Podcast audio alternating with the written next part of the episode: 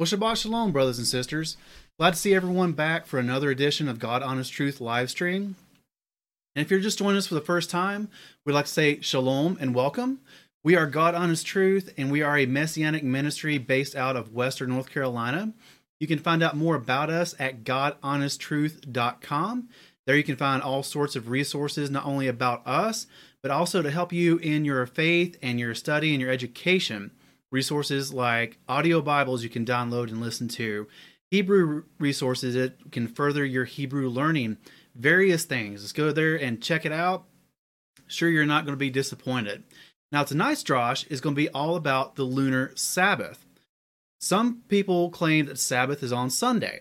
Some people claim that the Sabbath is the seventh day of the week, and still yet others claim that the Sabbath is counted according to the appearance of the new moon.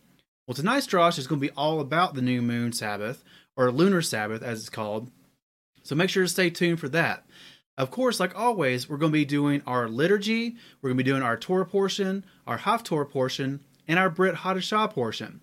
So stay tuned for all that. And of course, as always, be sure to stay tuned for the Drosh. Now, if you happen to drop out at any point, or if you have, want to go back and relook at something that was stated on tonight's Drosh or tonight's stream in general. You can always check out the on demand version of this live stream starting tomorrow morning. And if you prefer an audio version, we are now doing audio podcast. More on that coming up in just a moment. But for right now, let's go ahead and dive into our liturgy.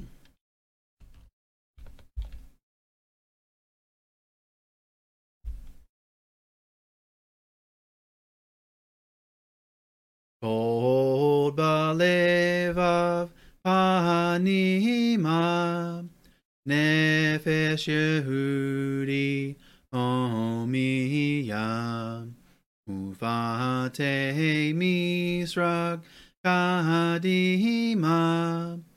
Ayin lezion Sophia O lo avda Tikvatenu.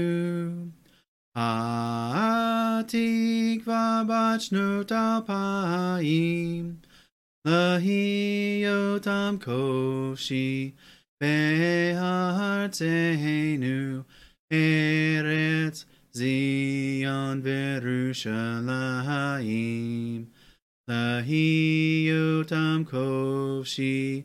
Behartenu. Eretz Zion Verushalayim.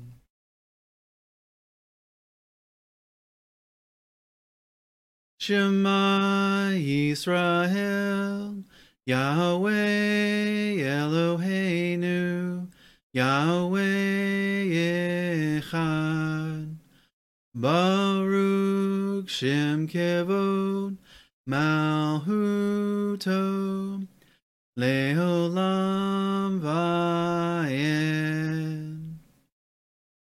Hear, O Israel, the Lord our God, the Lord is one. Blessed be his name, whose glorious kingdom is for eternity. And you shall love the Lord your God with all your heart, with all your soul, and with all your might. And have these words which I command you this day be upon your heart and you shall teach them diligently to your children, and speak of them when you sit in your house, when you walk by the way, when you lie down, and when you rise up. And you shall bind them for a sign upon your hand, and let them be frontlets between your eyes. And you shall write them on the doorpost of your house and upon your gates. All right, in the way of announcements this week, not too many announcements to be announced, as it were. But as always, in the absence of current announcements or any new announcements, we're going to give you the same ones that we normally do. And of course, we're going to start out with the upcoming episode list. Like to, we said earlier, tonight is going to be about the lunar Sabbath. So make sure to stay tuned for that, Drosh. Next week, we're going to be doing another scriptural dossier. And next week's dossier is going to be on the life and times and all about Jacob or Israel, as he's later called. And of course, after that, We're going to getting into a drush on adultery and then one on worship and so on and so forth. But here's your episode list up through about the next two months or so. So make sure to tune in every Friday night at 8 p.m. Eastern Standard Time for the live stream of each of those drashes. And of course, here is your upcoming feast day schedule for the next upcoming year. The next upcoming feast day for this year is, of course, going to be Yom Teruah or Rosh Hashanah, and that starts on sunset of September 25th and goes through sunset of September 27th.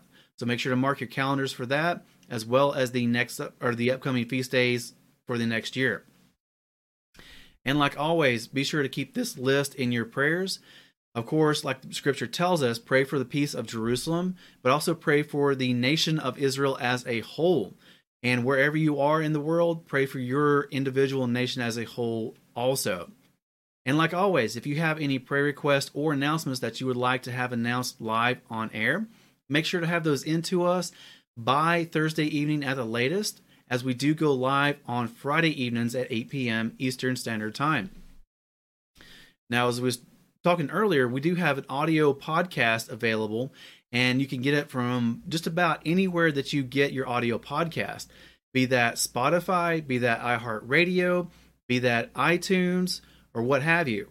If you like a link to any of those podcasts, feel free to go to our website at godhonesttruth.com, go to the Our Ministry menu, and then click on Connect Socially. And that will link you to all of those different audio podcasts, as well as our video channels that we host our videos on, our social media networks that we're a part of, and also in the donation links if you so feel free or um, bleh, can't even talk tonight. If you so feel towards making a donation to God's honest truth. So, with all that being announced, let's go ahead and get back to our liturgy.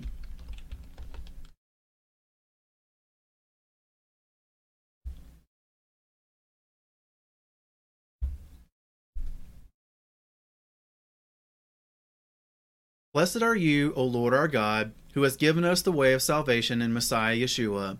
He walked among us, filled with your Spirit. The only one who ever perfectly fulfilled your Torah. He healed the sick and raised the dead. The multitudes of our people sought his touch. He taught as no man taught. With authority he brought forth the treasures of the Torah. How the children sought him. The lepers he touched and made clean. How the despised and outcast found love and release from their sin. How the hypocrites feared him, whose words uncovered their sin. Despised and rejected, acquainted with grief, he bore the sins of Israel. All we like sheep have gone astray, turned every one to his own way. Our iniquities were laid upon the king, the sins of the world his burden to bear.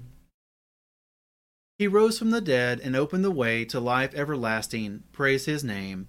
We are in him his Spirit empowers. New life is ours with joy and peace. Blessed are you, O Lord our God, who has given us Messiah our King.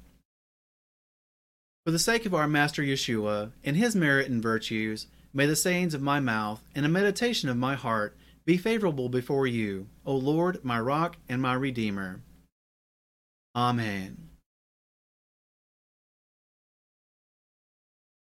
Avinu Shebashamayim, Yikadesh Shemcha.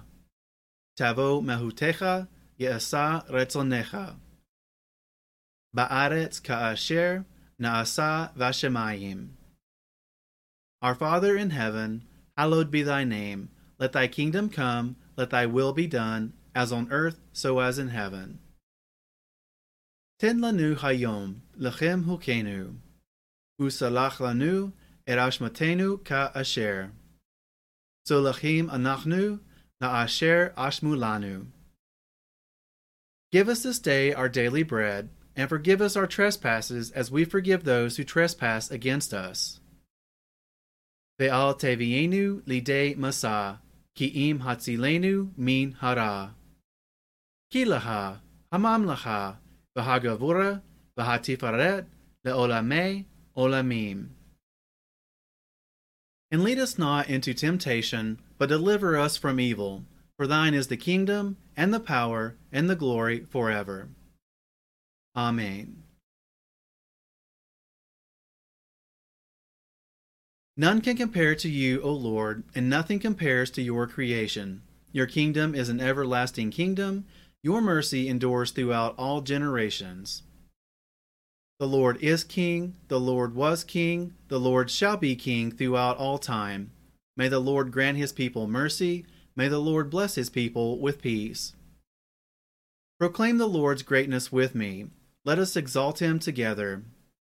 And it came to pass, whenever the ark went forth, Moses would say, Arise, O Lord, and let your enemies be scattered. May those who hate you flee from before you. For from Zion shall go forth the Torah, and the word of the Lord from Jerusalem. Blessed be he who in holiness gave the Torah to his people Israel. All right, and tonight's Torah portion is going to be Genesis chapter 46, verse 28 through chapter 47, verse 31. And we'll give you just a moment to find that in your preferred translation at home.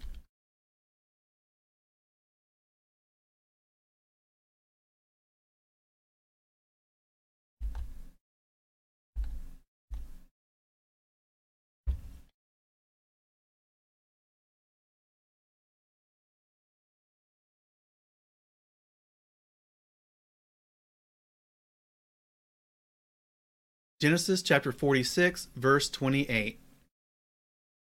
And he sent Yehuda before him to Joseph to point out before him the way to Goshen. And they came to the land of Goshen, and Joseph made ready his chariot and went up to Goshen to meet his father Israel.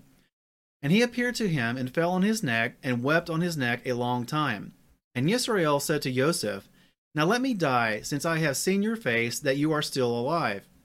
And Joseph said to his brothers and to his father's household, I am going up to inform Pharaoh, and say to him, My brothers and those of my father's house who are in the land of Canaan have come to me. And the men are shepherds, and they have been men of livestock, and they have brought their flocks and their herds, and all that they have. And it shall be, when Pharaoh calls you and says, What is your occupation? that you shall say, Your servants have been men of livestock from our youth even to, until now both we and also our fathers, so that you dwell in the land of Goshen, for every shepherd is an abomination to Mitzrites. Then Joseph said, I'm sorry.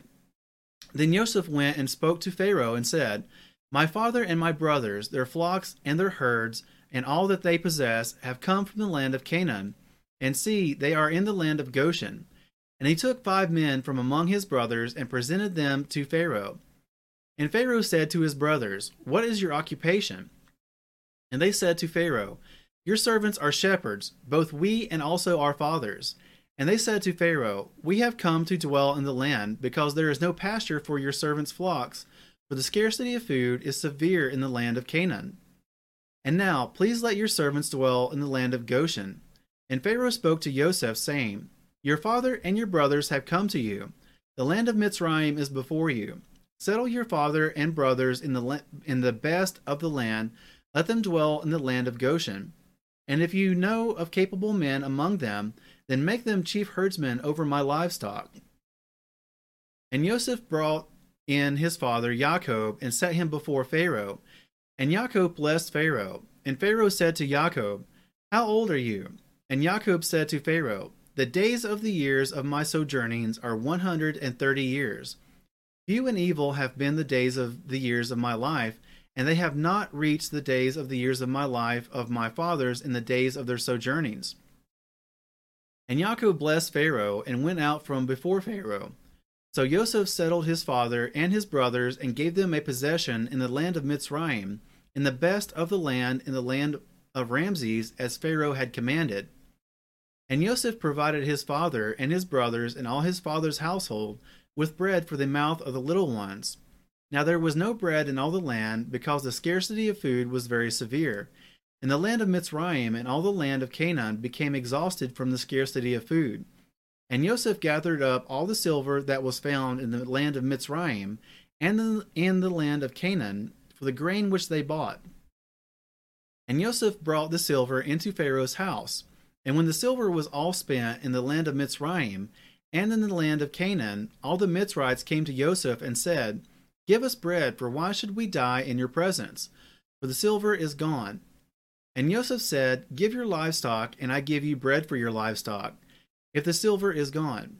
So they brought their livestock to Joseph, and Joseph gave them bread in exchange for the horses and for the flocks they owned, and for the herds they owned, and for the donkeys. Thus he fed them with bread in exchange for all their livestock that year.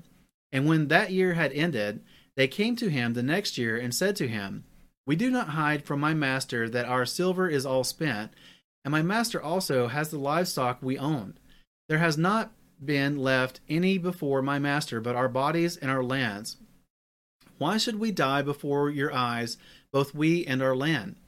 Buy us and our land for bread, and let us and our land be servants of Pharaoh. And give us seed, and let us live and not die, and let the land not lie waste.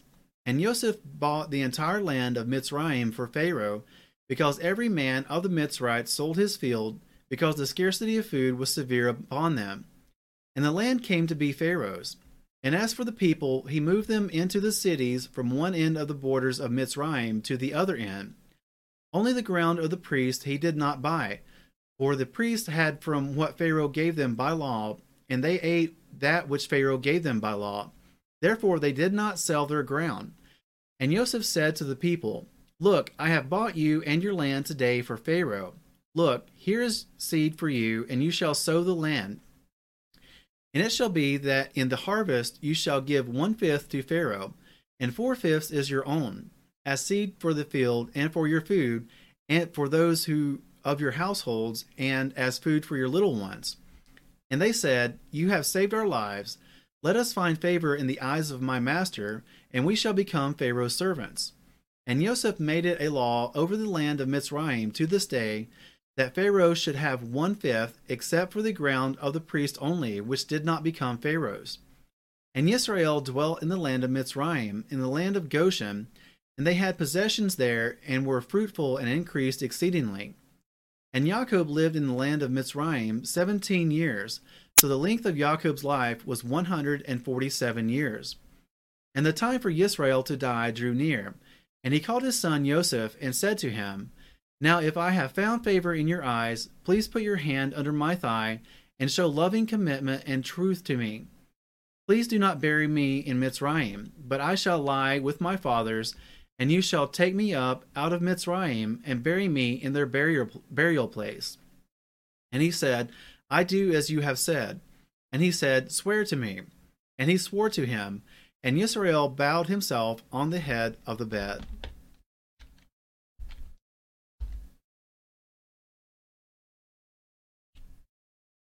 Baruch atah Yahweh, Eloheinu melech haolam, asher natan lanu Torah emet, v'chaye olam betukenu, Baruch atah Yahweh, noten ha-Torah. Amen.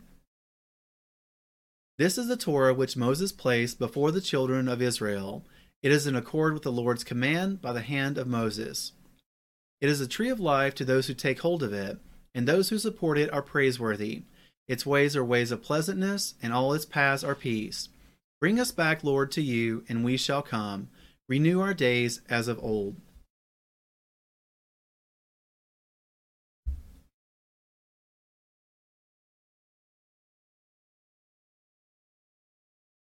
Etzaim him, lama hazim kimba, vetomeheha מאושר. דרעיה דרכי נועם, וכל נתיבותיה שלום.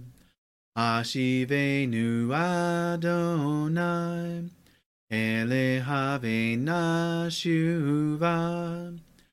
Hadesh, Hadesh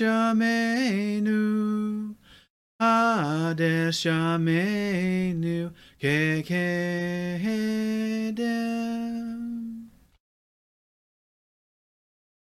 Blessed are you, O Lord our God, King of the universe, who has chosen faithful prophets to speak words of truth. Amen.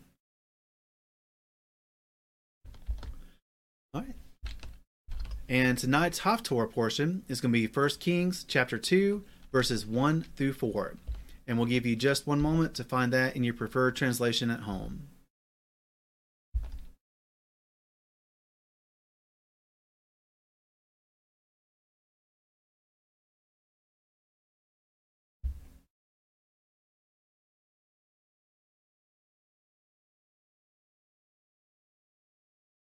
First Kings chapter 2 verse 1 And the days of Dawid drew near to die, and he commanded Shalomo his son, saying, I am going the way of all the earth, and you shall be strong and be a man, and guard the charge of Yahweh your Elohim, to walk in his ways, to guard his laws, his commands, his right rulings, and his witnesses, as it is written in the Torah of Moshe, so that you do wisely all that you do and wherever you turn so that Yahweh does establish his word which he spoke concerning me, saying, If your sons guard their way to walk before me in the truth with all their heart and with all their being, saying, There is not to cease a man of yours on the throne of Israel.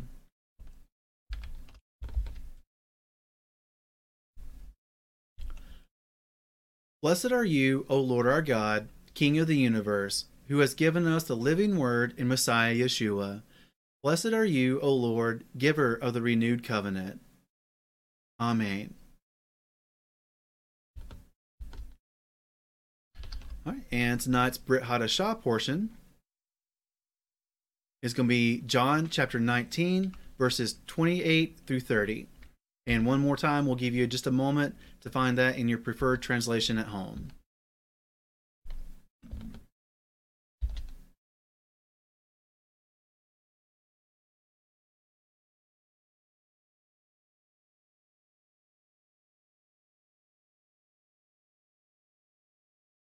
John chapter 19, verse 28.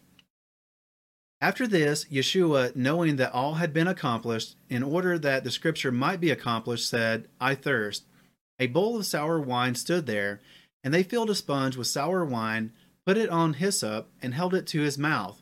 So when Yeshua took the sour wine, he said, It has been accomplished. And bowing his head, he gave up his spirit.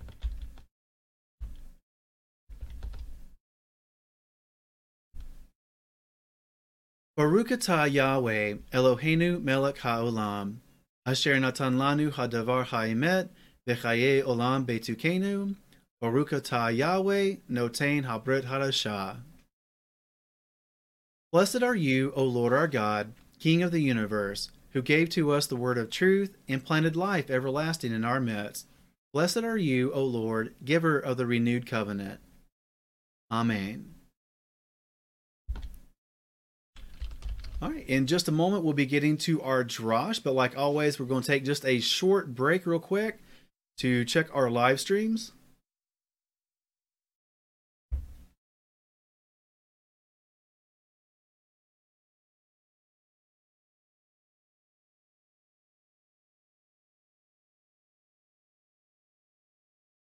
And so far, everything seems to be looking good.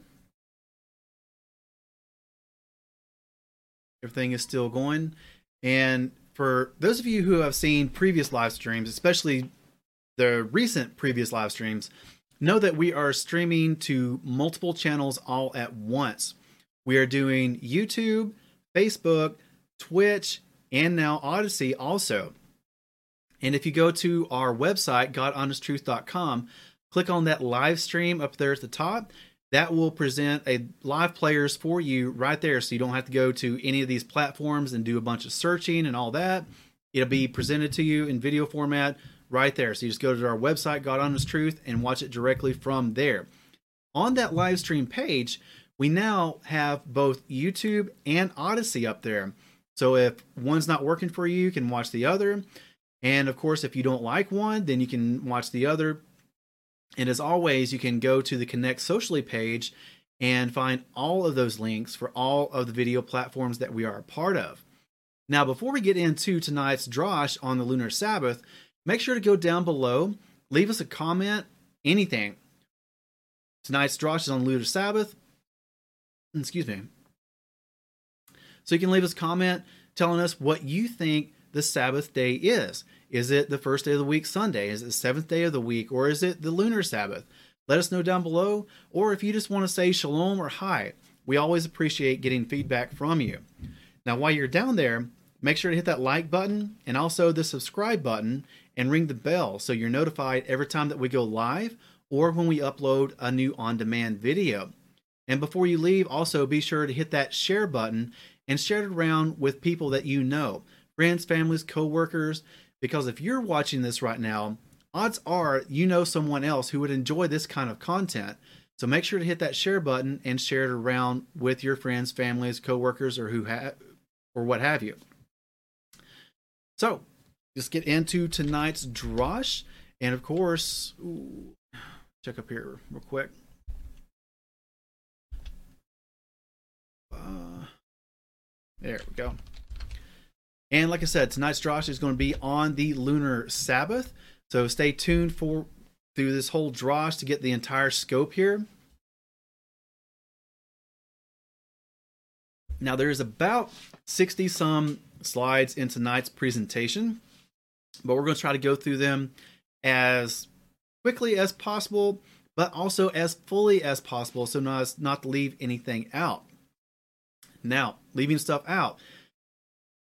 We're trying to limit the scope of tonight's drosh to just the lunar, lunar Sabbath. There could be a whole nother teaching on the new moon. Just do a separate new moon teaching.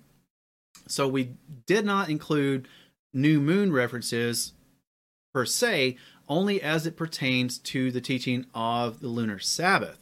So, with that in mind, we've kind of narrowed the scope so it won't be three hours long. It's going to be long enough as it is. But we have narrowed the scope to just the lunar Sabbath. So, if something comes up in your mind, as always, feel free to leave it down in the comments, but just know that some stuff we did have to leave out just to stay within the scope of the lunar Sabbath. In addition to that, there's also a bunch of stuff that we did not have time to incorporate into tonight's teaching, also. So, we'll be doing this again in the future. It's going to be a while, but we will revisit the subject of the lunar Sabbath and try to incorporate some more of that stuff that we did not incorporate tonight.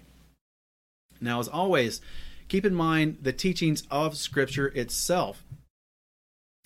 Acts 17:11. Now these Bereans were more noble than those in Thessalonica, who received the word with great eagerness and searched the scriptures daily if these words were so.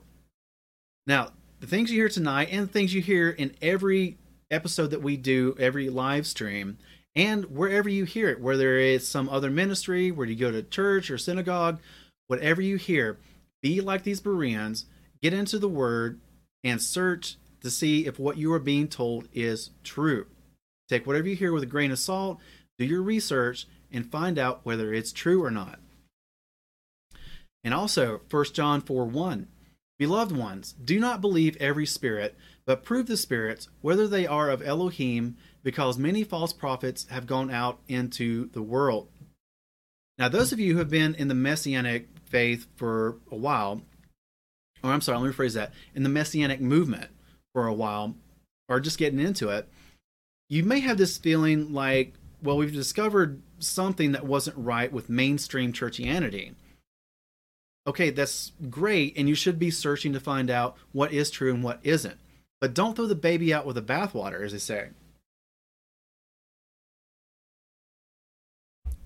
Just because it's different than what mainstream churchianity does, doesn't make it right. All right. And this goes for any number of subjects. You may have found out that, hey, Christmas is not right and against scripture. And you may be excited about learning the truth about that, or Easter, or any number of things. But don't think that something's true just because it's different than the way mainstream churchianity does it. All right? You have to test the whatever you hear to the scriptures to see if those things are true and don't believe everything that you hear, right? Well, it says, I'm sorry, what it says right here in this verse says, prove the spirits, right? Because many false prophets have gone out into the world. And there are people who are teaching in the messianic movement things that aren't necessarily true and scriptural. So, whatever you hear, make sure to take that and test it to the word of Yahweh. So, before we really get started into tonight's teaching on lunar Sabbath, let's lay some foundations real quick. This is where we're going to get nerdy. You know, we like to be nerdy around here.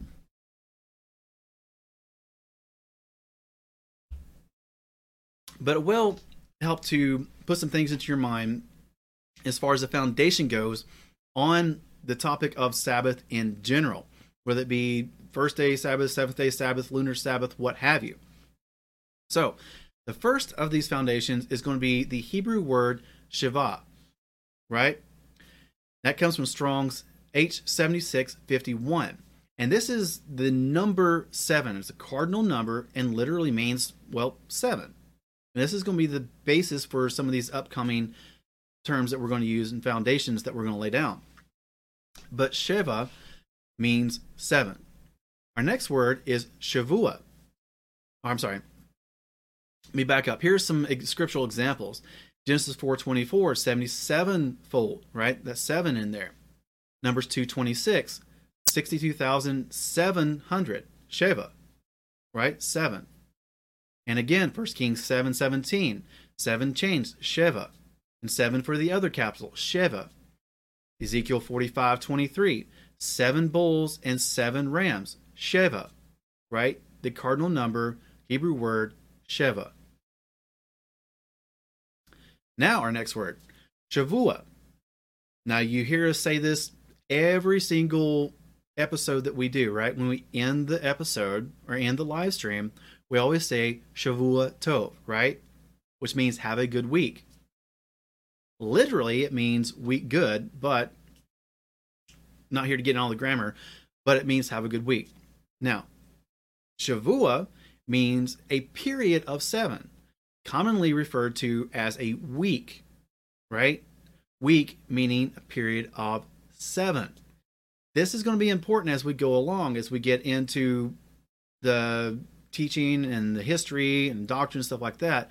But remember, Shavua not only means a period of seven, but it also means week. Okay, and that's going to be very important. Write that down, keep it in your mind, what have you.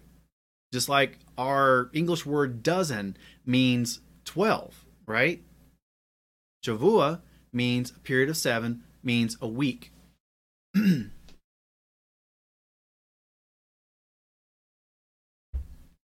Some examples, real quick. Genesis nine twenty seven. This is talking about the, um, or if you remember that section of scripture, it's where Jacob is trying to get Leah. I'm sorry, Rachel. Anyways, but Rachel's father says, you know, serve me seven years and then you can have her. Look at this Genesis 29 27. Complete the week of this one, then we give you this one too, for the service which you shall serve with me still another seven years. Now, this week is talking about right here doesn't mean seven days, it's Shavua, but it means a period of seven. In this case, a period of seven years. Daniel 10 2. In those days, I, Daniel, was mourning three weeks. The base word is Shavua, but it would be in the plural, Shavuot, right? Was mourning three weeks of days. Deuteronomy 16 9. Count seven weeks for yourself. Begin to count seven weeks from the time you began to put the sickle to the grain. Now we have the, well, I'm sorry. Now we have the combination of the two foundations we've already learned Sheva, meaning seven, and Shavua, meaning a period of seven, or a week, right? Our next word, Shabbat.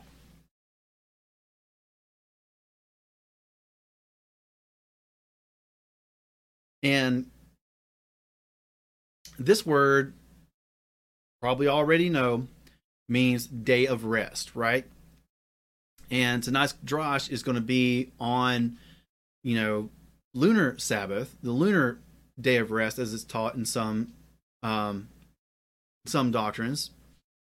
We've already done one about seventh day Sabbath versus first day Sabbath. If you missed that, make sure to go back and look in our playlist on YouTube with Messianic apologetics. But, anyways, Shabbat means the normal, regular day of rest as laid out in Scripture. Now, there's another word that I wanted to contrast this with just so you have a good foundation, especially in this drosh. And that other word is Shabbaton. Now, this also means Sabbath. So, what's the difference here? Well, Shabbaton is sometimes referred to as a minor Sabbath. It's not a regular set period, but it comes up with various feast days. Like on Sukkot, you have a Shabbaton on the first day of Sukkot, and you have a Shabbaton on the last day of Sukkot. Now, it's not the regularly occurring one. The one for or the two for Sukkot are special ones, and there's different regulations and prohibitions, etc., for a Shabbaton as opposed to a regular Shabbat. Now, on Shabbat is a day of rest. You do no work, you recharge, stuff like that. On a Shabbaton, most of these Shabbatons, um, you can do work, but you don't do servile work. Okay? And you'll see that as you read through scriptures and you notice Shabbaton, right? This is where you've got to study, though. Wow. rephrase. Oh yeah, the Shabbaton. However, the Shabbaton for Yom Teruah is different. Okay? But you have to do your studying here when you read through your scriptures because a lot of English translations will translate Shabbat and Shabbaton as just the word Sabbath. So it gets the two words get conflated together in lots of English translations. So this is where you've got to get a concordance, you've got to get a uh, eSword, things like that. BlueLetterBible.org, and look these things up if there's some kind of confusion there. Or you can always write us, team at GodHonestTruth.com, if you have any questions, and we can point out the differences for you if you don't have access to those resources. Now, another important foundation lay down here Strong's H4150 Moed. Moed means a set apart time or an appointed time.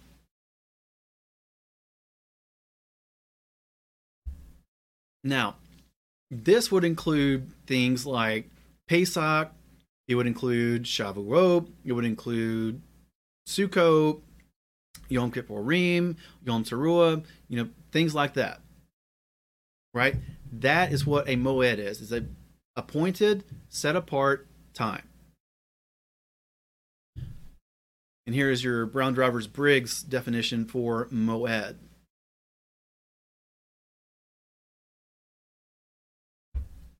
Again, meaning an appointed time. So let's go ahead and dive into tonight's main subject here. What is the lunar Sabbath? Well, the lunar Sabbath teaches that each month starts with the new moon, and as a result, the counting of the week also starts with the new moon, and that makes the Sabbath fall on the 8th, the 15th, the 22nd, and the 29th of every month. It'll be the same for every month the 8th, 15th, 22nd, and 29th. Now, keep in mind that we're not talking about the Gregorian calendar here. We're talking about counting for the Hebrew month, right? The scriptural month there are some within the lunar Sabbath doctrine that teach that the Sabbath is on, I'm sorry, the 2nd, the 9th, the 16th, and the 23rd. But the majority it as we presented here on the 8th, the 15th, the 22nd, and the 29th of the month.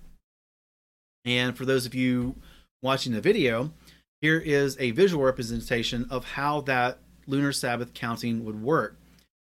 When you first see the first sliver of the new moon, that would be day one. Okay. Then seven days after that, then you would have the Sabbath. Okay. And that would be putting an extra day in here on the week, making it an eight day week on that first week. And then seven on the second, seven on the third. And then on the fourth, it just all depends.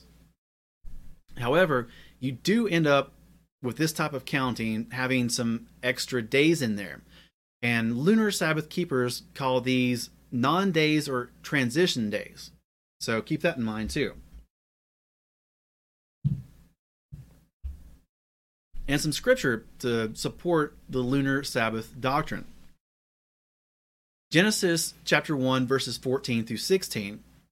And Elohim said, Let lights come to be in the expanse of the heavens to separate the day from the night, and let them be for signs and appointed times, Moed, and for days and years, and let them be for lights in the expanse of the heavens to give light on the earth. And it came to be so. And Elohim made two great lights, the greater light to rule the day, and the lesser light to rule the night. Again, Leviticus 23 1 3. And Yahweh spoke to Moshe, saying, Speak to the children of Israel, and say to them, The appointed times, Moed, or Moedim, of Yahweh, which you are to proclaim as set apart gatherings, my appointed times are these. Six days work is done, but the seventh day is a Shabbat of rest, a set apart gathering. You do no work, it is a Sabbath to Yahweh in all your dwellings.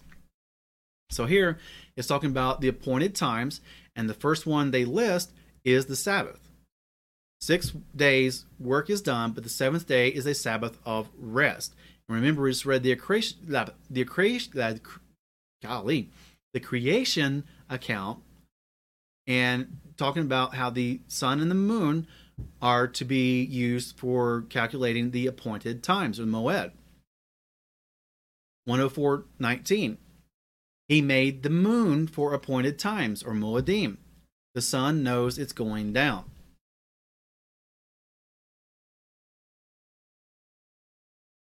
So, at first glance, this seems like a fairly plausible doctrine. Okay? It's different than what churchianity does, right? It's going by what scripture so far that we have read is stating that Yahweh created the moon to help calculate appointed times. And the first in that list we just read was the Sabbath, six days and then Sabbath, right? So, so far, it's kind of making sense about all this. And a lot of lunar Sabbath keepers will point to the fact that, you know, obviously Sunday is not the Sabbath. We had a whole teaching on that, so go back and check on, look at that video.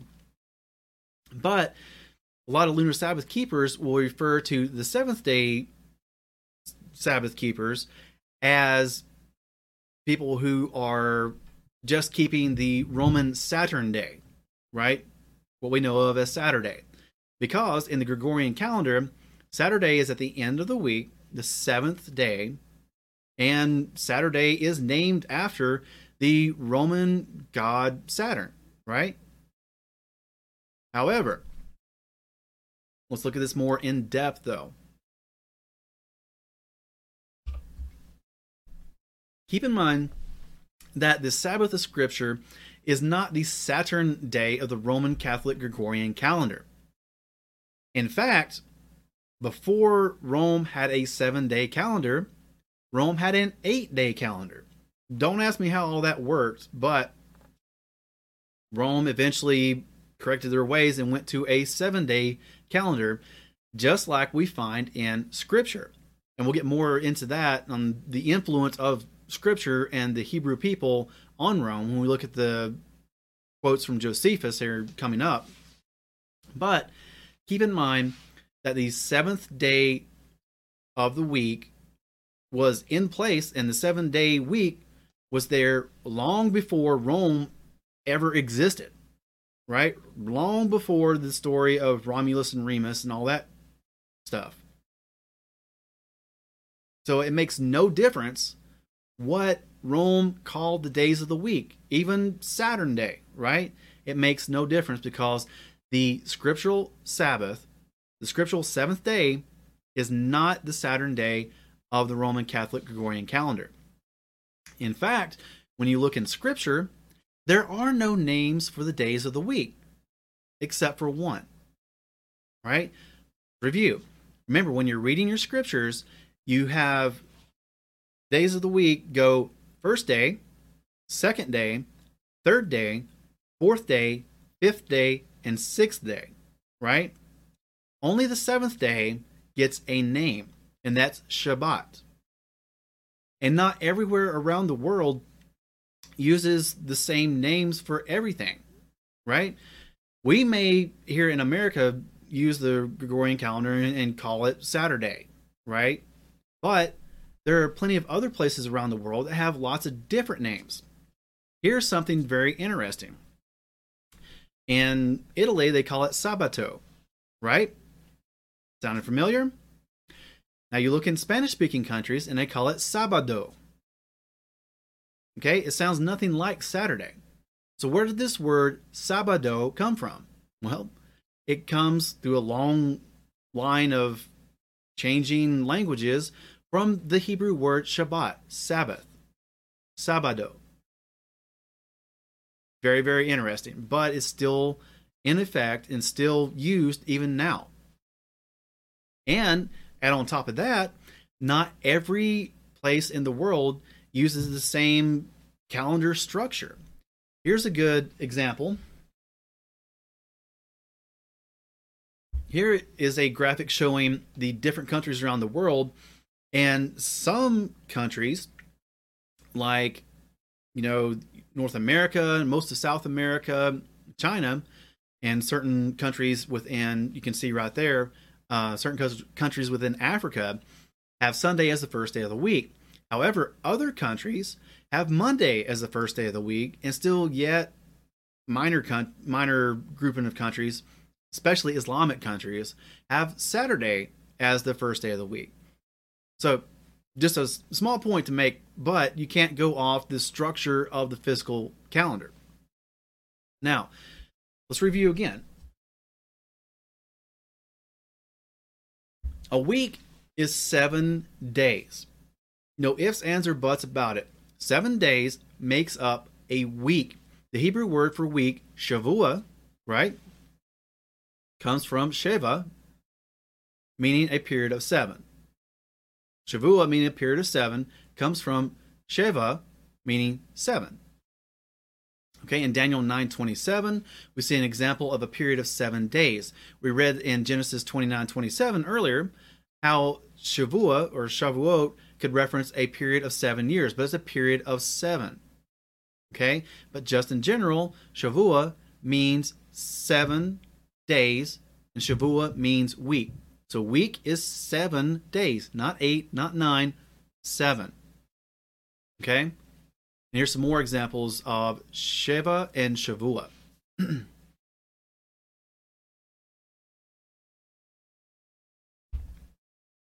now, let's look at some more scriptures real quick to go along with all this. Genesis 1 14 through 19. And Elohim said, Let lights come to be in the expanse of the heavens to separate the day from the night and let them be for signs and appointed times, and for days and years, and let them be for lights in the expanse of the heavens, to give light on the earth. And it came to be so. And Elohim made two great lights, the greater light to rule the day, and the lesser light to rule the night and the stars. And Elohim set them in the expanse of the heavens to give light on the earth, and to rule over the day and over the night, and to separate the light from the darkness. And Elohim saw that it was good. And there came to be evening, and there came to be morning, the fourth day. Here's the point I want to make by reiterating this in greater scope is that when the moon and the sun were created, it was day four, right? So we can't really use the moon to count the days of the week with or to start our weeks with. Now, the moon trying to stay in scope here, but just want to say this real quick. The moon is for determining the appointed times, yes. Now, what this is the moon used to determine? Well, first and foremost, the moon is used to determine the beginning of the month. Right? That first sliver of the new moon marks the beginning of the month. However, it doesn't change up the week. Right? Hopefully that's making sense. I'm feeling like I might have confused some of you out there. the first sliver of the new moon starts the new month, but it doesn't change the order of the weeks. Just because the first of the month is on the third day of the week makes no difference. Right? That still means that Shabbat is going to be four days later.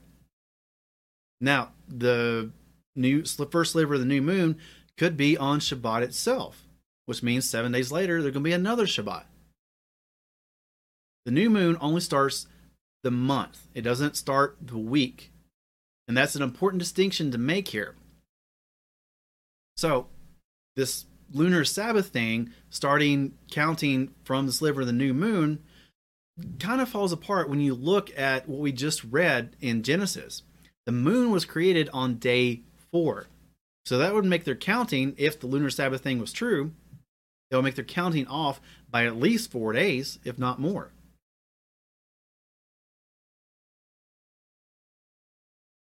Because when you talk about new moon, you can't get any newer than when it was first created. Now, another thing that kind of throws a wrench into the works of lunar Sabbath doctrine is Shavuot. Let's look at this real quick. Leviticus 23 15 through 16. And from the morrow after the Sabbath, from the day that you brought the sheaf of the wave offering, you shall count for yourselves seven completed Sabbaths until the morrow after the seventh Sabbath. You count fifty days. Then you shall bring a new grain offering to Yahweh. Now, look at this. This is talking starting from Passover, right? Pesach. And from the morrow after the Sabbath, after Passover, you count seven completed Sabbaths, right? Seven Sabbaths. That means seven weeks, which would be 49 days, and then the day after that last Sabbath would make it 50 days, right? You count 50 days right here directly from Scripture. Now, look at this illustration. This is a calendar, actually, two months of a calendar, according to the lunar Sabbath way of counting months and weeks and stuff like that.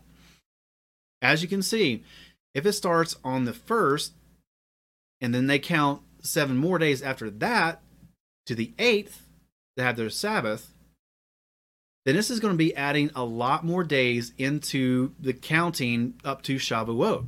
It could be a lot more than 50 days, and that would break scripture. You have all those extra, what they call non days or transition days, terms that you don't find in scripture. There's not a single place in scripture where they refer to any day of the month as a non day or as a transition day. Right? These are just made up terms to try to make the doctrine fit. And as you can see in front of your eyes, if there are extra days in the week and you count seven weeks, you're going to have more than 50 days. And scripture says to count 50 days, not 85, not 63, 50 days. And that leads you up to Shavuot. So there's another wrench in the lunar Sabbath doctrine.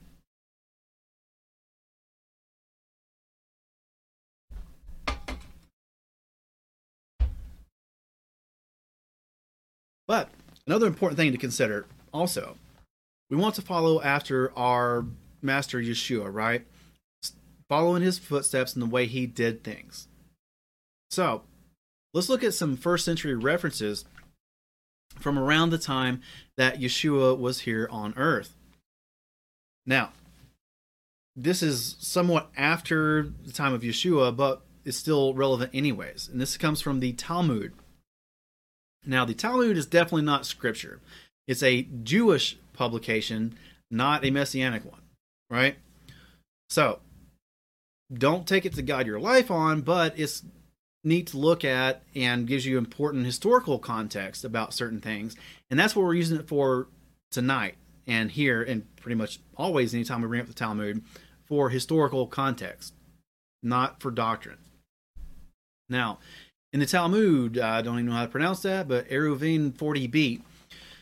And it says, Arzera replied, The new moon is different from a festival, since its, since its mention is included in the benediction on the sanctity of the day, In the morning and evening prayers, it is also included in that of the additional prayer. But do Beth Shammai uphold the view that the mention of the new moon is to be included? Was it not in fact taught if a new moon falls on a Sabbath, Beth Shammai ruled, one recites in his additional prayer eight benedictions, and Beth Hillel ruled seven. Okay?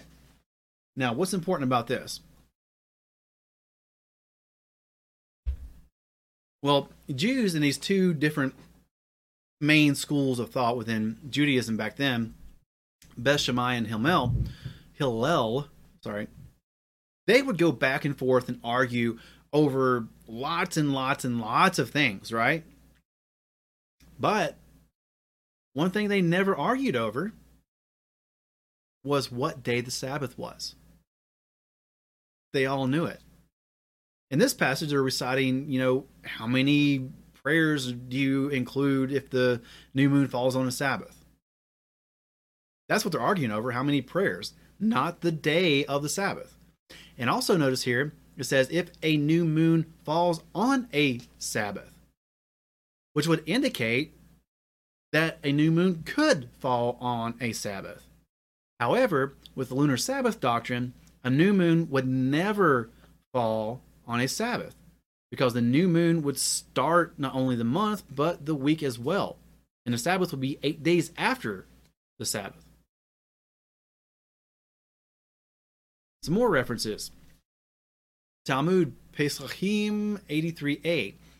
Mishnah, the bones and the sinews and the nothar of the paschal lamb are to be burnt on the 16th.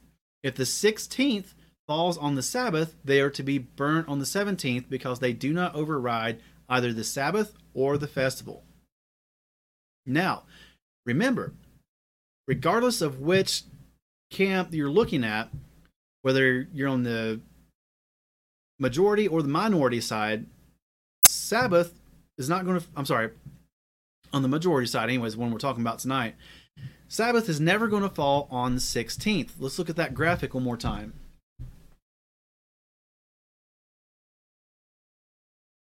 The Sabbath, according to the lunar Sabbath doctrine, would fall on the 8th, the 15th, the 22nd, and the 29th every single time. Sabbath could not fall on the 16th. However, the Talmud is making a reference to if the 16th falls on the Sabbath. Right? So again, showing how things were done back during the first century. Leviticus 23 34 through 35. Speak to the children of Israel, saying, On the fifteenth day of the seventh new moon is the festival of Sukkot for seven days to Yahweh. On the first day is a set apart gathering. You do no servile work. Now, a couple points to point out here. Number one, this is, you know, talking about Sukkot or the Feast of Tabernacles. Number two, it's also talking about Shabbaton, right? A set apart gathering, you do no servile work. That first day is a Shabbaton. Unless it falls on Shabbat, then it's a Shabbat, right?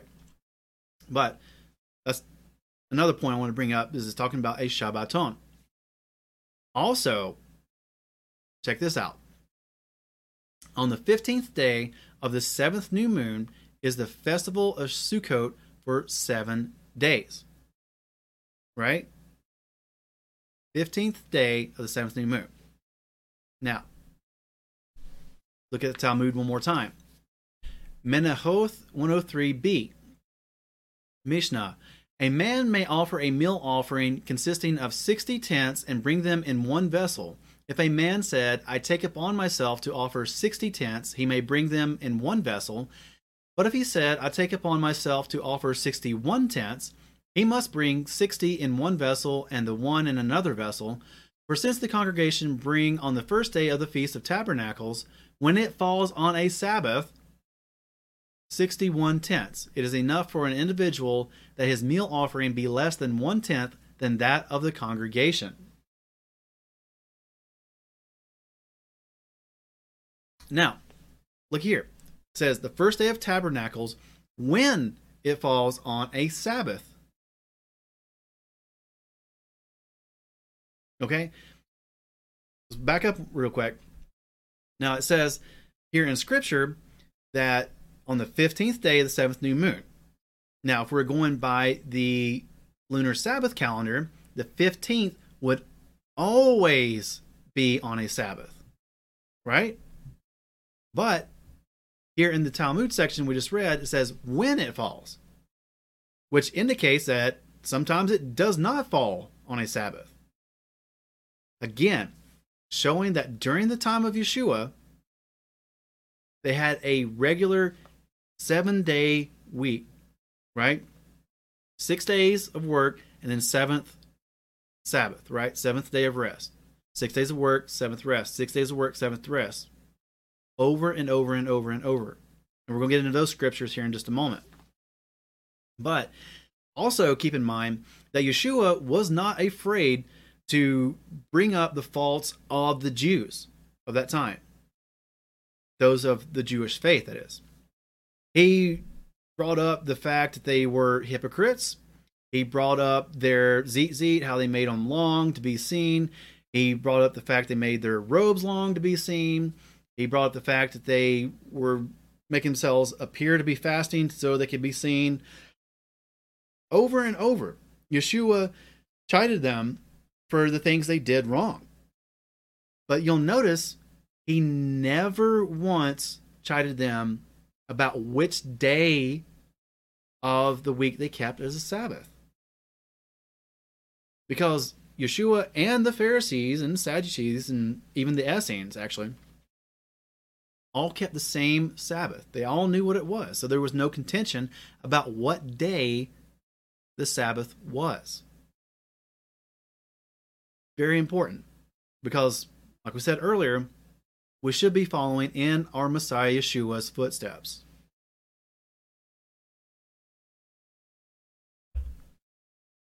Now, let's look at Josephus, as we're off to do when looking at first century stuff like that. Wars of the Jews, Book 2, 8 7. Moreover, they are stricter than any of the Jews in resting from their labors on the seventh day, for they not only get their food ready for the day before, that they may not be obliged to kindle a fire on that day, but they will not remove any vessel out of its place, nor go to stool thereon. And Josephus here is referencing the Essenes over at Qumran, right? And he's saying here that every seventh day, you know, the day before, they always get things ready. And that even on the seventh day, they don't go to stool thereon. Look that up for yourself. But here he's referencing that the Essenes were keeping the seventh day Sabbath over and over. Six days of work, seventh day Sabbath, right? Again, Wars of the Jews, Book 4, 9 12. And the last was erected above the top of the Pastophoria, where one of the priests stood, of course, and gave a signal beforehand with a trumpet at the beginning of every seventh day in the evening twilight, as also at the evening when that day was finished, as giving notice to the people when they were to leave off work and when they were to go to work again. Now, here he's referencing in the city of Jerusalem, anyways. There will be someone that would stand up, and blow a trumpet at the beginning of Shabbat, so that everyone knew that Shabbat had started, right? And then they blow the trumpet again when Shabbat was over, and everyone knew when they could go back to work. But again, he's saying that it's every seventh day. Every seventh day. Again, against Apion, Book 1, 122. There are a people called Jews and dwell in a city, the strongest of all other cities, which the inhabitants call Jerusalem, and are accustomed to rest on every seventh day, on which times they make no use of their arms, nor meddle with husbandry, nor take care of any affairs of life, but spread out their hands in their holy places and pray till the evening. Once again, referencing that Shabbat is every seventh day, the way they did it back in the first century, right? Again, against Apion, Book 1, 140. Nay, further, the multitude of mankind itself have had a great inclination of a long time to follow our religious observances, for there is not any city of the Grecians, nor any of the barbarians, nor any nation whatsoever, whither our custom of resting on the seventh day hath not come, and by which our fast and lighting up lamps and many of our prohibitions as to our food are not observed. So if you look back at Scripture, it's always been seven days in a week. And it's always been 12 months in a year, but that's discussion for another time. Anyways, like we referenced earlier, this has always been done within the people of Yahweh, right? We read it in scripture, all the way back from creation. Seven days in a week. Rome at one point had an eight day week, and due to the influence, as Josephus is saying here, of the Hebrew people, they changed over to a seven day week. And here Josephus is saying that this whole seven day week, and especially the seventh day resting, has reached into all the nations that they knew of. Again, showing that it's seven days in a week, and every seventh day is a day of rest, just like Scripture tells us. But speaking of Scripture, let's get back into Scripture and see how this seven day week is cyclical over and over and over again. No eight day weeks, no nine day weeks, no non days, no transition days. Six days of work, seventh day rest. Six days of work, seventh day rest. So on and so forth throughout all time, forever. Let's look at that. Remember the Sabbath day to set it apart. Six days you labor and shall do all your work, but the seventh day is a Sabbath of Yahweh your Elohim. You do not do any work, you, nor your son, nor your daughter, nor your male servant, nor your female servant, nor your cattle, nor your stranger who is within your gates.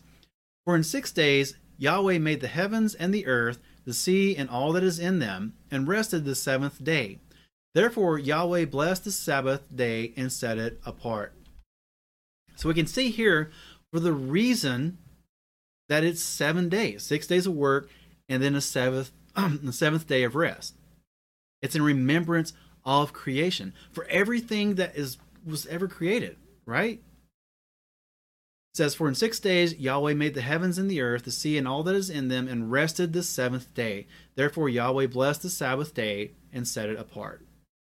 This seven day week, including the seventh day of rest, is in remembrance of the creation of everything that Yahweh did. He created everything in six days and then he himself rested on the seventh day. That's the purpose of the seven day week. An eight day or nine day week would break that and would not be biblical. Again, Exodus 31 16 through 17. And the children of Israel shall guard the Sabbath to perform the Sabbath throughout their generations as an everlasting covenant between me and the children of Israel. It is a sign forever. For in six days Yahweh made the heavens and the earth, and on the seventh day he rested and was refreshed. Again, pointing to this seven day week as a reminder and remembrance of the creation that Yahweh did and his resting on the seventh day. And also take note here that it says that this seventh day, this Shabbat, is going to be a sign between Yahweh and his people forever.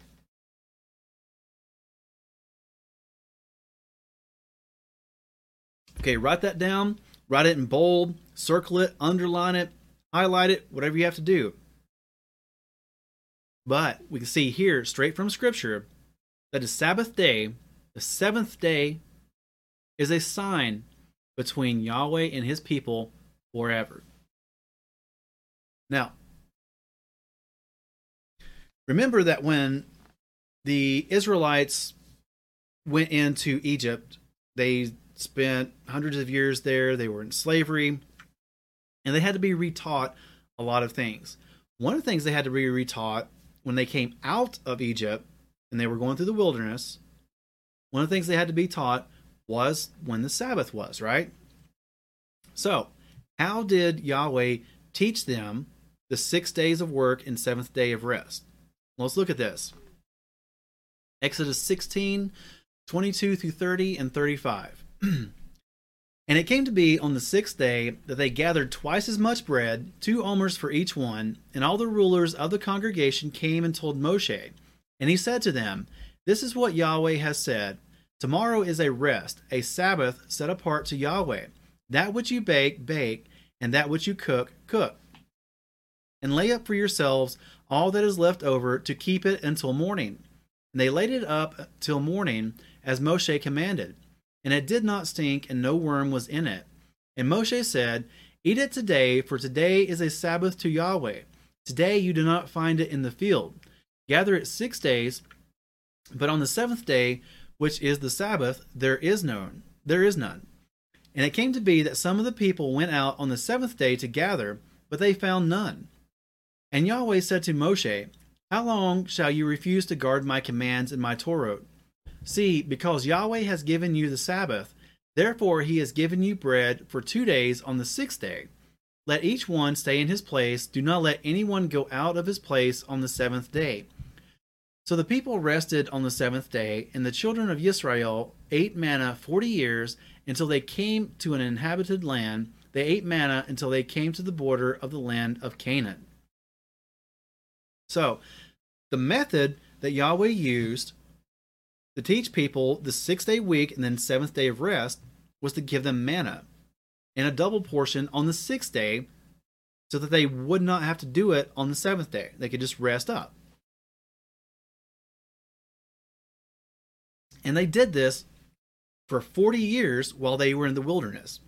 So it definitely got ingrained in them. It definitely got handed down to their children and possibly their children's children, right? Now, think about this if the lunar Sabbath doctrine was true, it would have been probably much simpler to teach that. When they went out to the wilderness, you know, Moses would have said, wait until the first sliver of the new moon, then count seven days after that, and then you got your Shabbat. Right? They just have to look up into the sky. They wouldn't have to gather anything up. They wouldn't have to gather two portions on the sixth day. They just have to look at the moon if it were true. But that's not what they did. Yahweh gave them manna every day through the week. On the sixth day, he gave them double portions so that they wouldn't have to do anything on the Sabbath. So he would reteach them when his Sabbath was. And they got it. Six days of work, seventh day of rest. Six days of work, seventh day of rest. Six days of work, seventh day rest over and over and over and over forever as a sign between Yahweh and his people.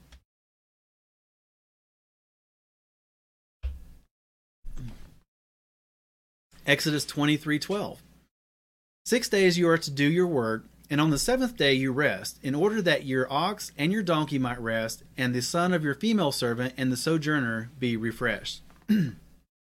Again, Exodus 31:15 Six days' work is done, and on the seventh is a Sabbath of rest, set apart to Yahweh. Everyone doing work on the Sabbath day shall certainly be put to death.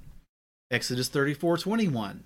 Six days you work, but on the seventh day you rest. In plowing time and in harvest you rest. Exodus 35:2. Work is done for six days, but on the seventh day it shall be set apart to you, a Sabbath of rest to Yahweh. Anyone doing work on it is put to death. Again, are you getting the picture here? Scripture lays out there's six days and then a Sabbath day of rest. Over and over and over and over. It's a cycle. Makes it easy. Right? You know you work for six days, then you get a day off, right? You rest up.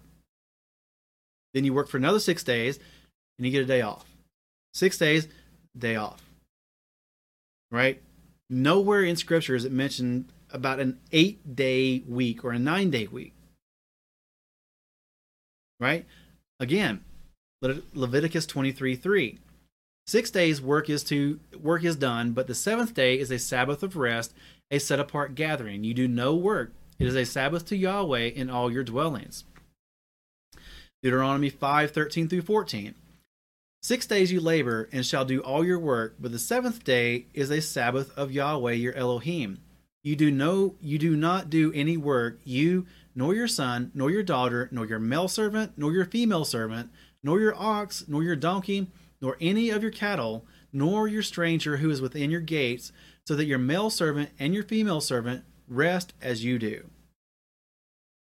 And again, just driving home that point that you work for six days, then take a day of rest, Shabbat. Then you work another six days, and then you take a day of rest, Shabbat. Then you work another six days and take a day of rest. Six days, day of rest, six days, day of rest, over and over and over. It's cyclical, it's in a cycle.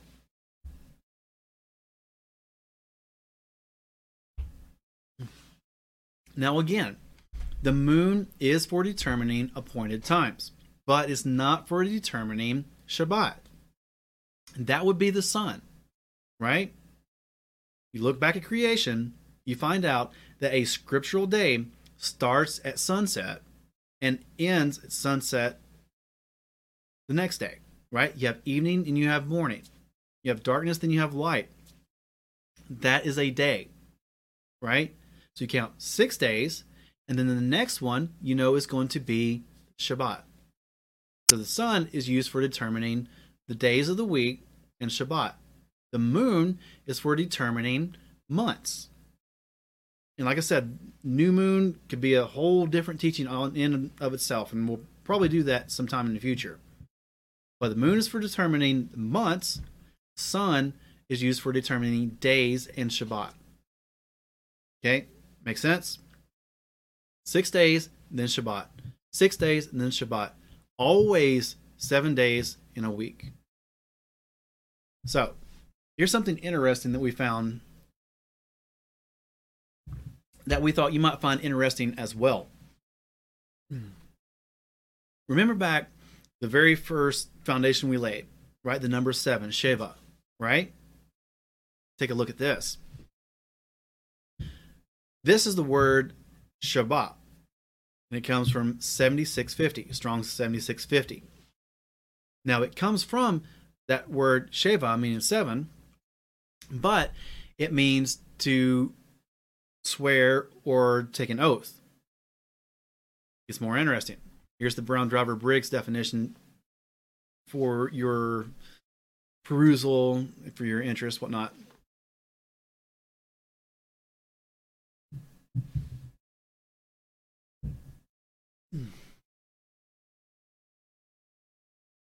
So, Shabbat, coming from Sheva, I'm sorry, Shabbat meaning to swear, take an oath, coming from Sheba meaning seven. Now, Shabbat is translated, especially in the King James version, anyways, as swear 167 times. The charge, like in swear, eight times. Oath, seven times. A juror, three. Straightly, two. But you get the context here. Shabbat means swear or take an oath. Now, look at this Genesis 22 15 through 18. And the messenger of Yahweh called to Abraham a second time from the heavens and said, By myself I have sworn, Shabbat, declares Yahweh, because you have done this and have not withheld your son, your only son, that I shall certainly bless you, and I shall certainly increase your seed as the stars of the heavens and as the sand which is on the seashore and let your seed possess the gate of their enemies. And in your seed all the nations of the earth shall be blessed because you have obeyed my voice. Now, he said, Yahweh himself says, I myself have sworn, Shabbat. So very interesting that Shabbat comes from that root word Sheba, meaning seven. And it's all connected to Shabbat and Shavua and yeah, see how interesting that is? Maybe I'm the only one that found that interesting, but hopefully you did as well. That swear comes from, you know, the root word for seven. And seven goes into seven days, Shavua, etc., etc. Maybe I'm getting too nerdy, but I found it interesting.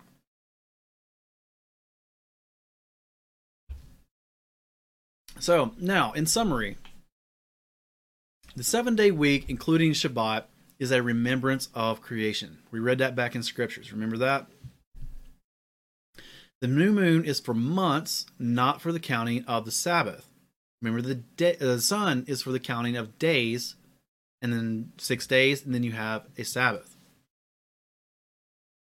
The weekly Sabbath is every seven days. Not eight or nine days, but every seven days. Six days of work, and then seventh day Sabbath. and remember, days start at evening, not at midnight. And the weekly Sabbath is a sign between Yahweh and us, his people, forever. And that's just the God honest truth. We'd like to thank you for joining us tonight. Hopefully, you got something out of that. Hopefully, you learned something. Once again, we did try to keep this in scope of just the lunar Sabbath. So we didn't include a lot of new moon stuff, which could be a teaching of its own. And there was a lot of stuff relating to lunar Sabbath that we did not include. And like I said, we'll, we'll revisit this again in the future and hopefully include that into the new video that we produce. But as always, if we did forget something, make sure to leave it down below. And that way, all of us can learn and be more educated. So, in just a moment, we're going to be doing the Aaronic benediction or the priestly prayer. So, if you have anyone there at home with you that you would like to get around you, then go ahead and gather them close. But before we do that, I just want you to go down below real quick. Like I said, leave us a comment, even if it's just to say hi or shalom or whatnot. We always love hearing from you. And hit that subscribe button and ring the bell and hit the share button and share it around with any friends, family, or coworkers that you may know who would enjoy this type of content. As everyone knows, throughout history, the best type of advertising has always been word of mouth. And every time you share God honest truth with someone else, we really, really do appreciate that. And make sure to stay tuned because we might have some more announcements coming up in the future. So watch every week, 8 p.m. Eastern Standard Time, for any new announcements that might come up. Some exciting stuff, definitely. So, with that being said, let's go ahead and get to our Aaronic benediction. There we go.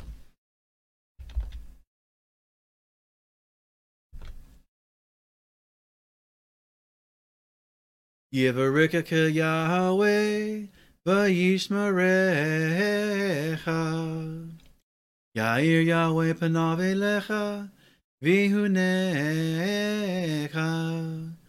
Yisah Yahweh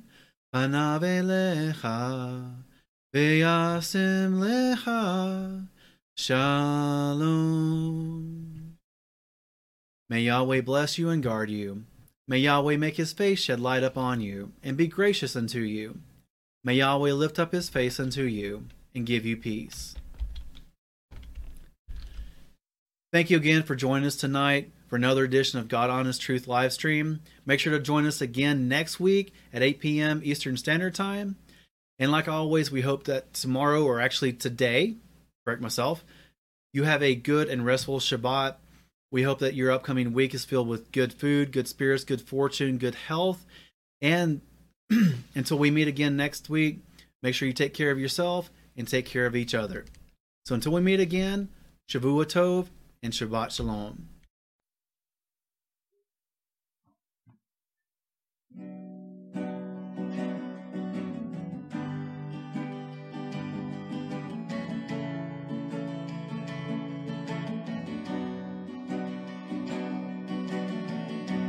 Yahweh bless you. Yahweh guard you. Yahweh make his face shine and show favor to you. Yahweh lift his face upon you and give you peace. Yahweh bless you. Yahweh guard you. Yahweh make his face shine upon you and show favor. Yahweh lift his face upon you and give you peace. Yahweh bless you. Yahweh guard you. Yahweh make his face shine upon you and show favor to you. Yahweh lift his face upon you and give you peace. Yahweh bless you. Yahweh guard you. Yahweh make his face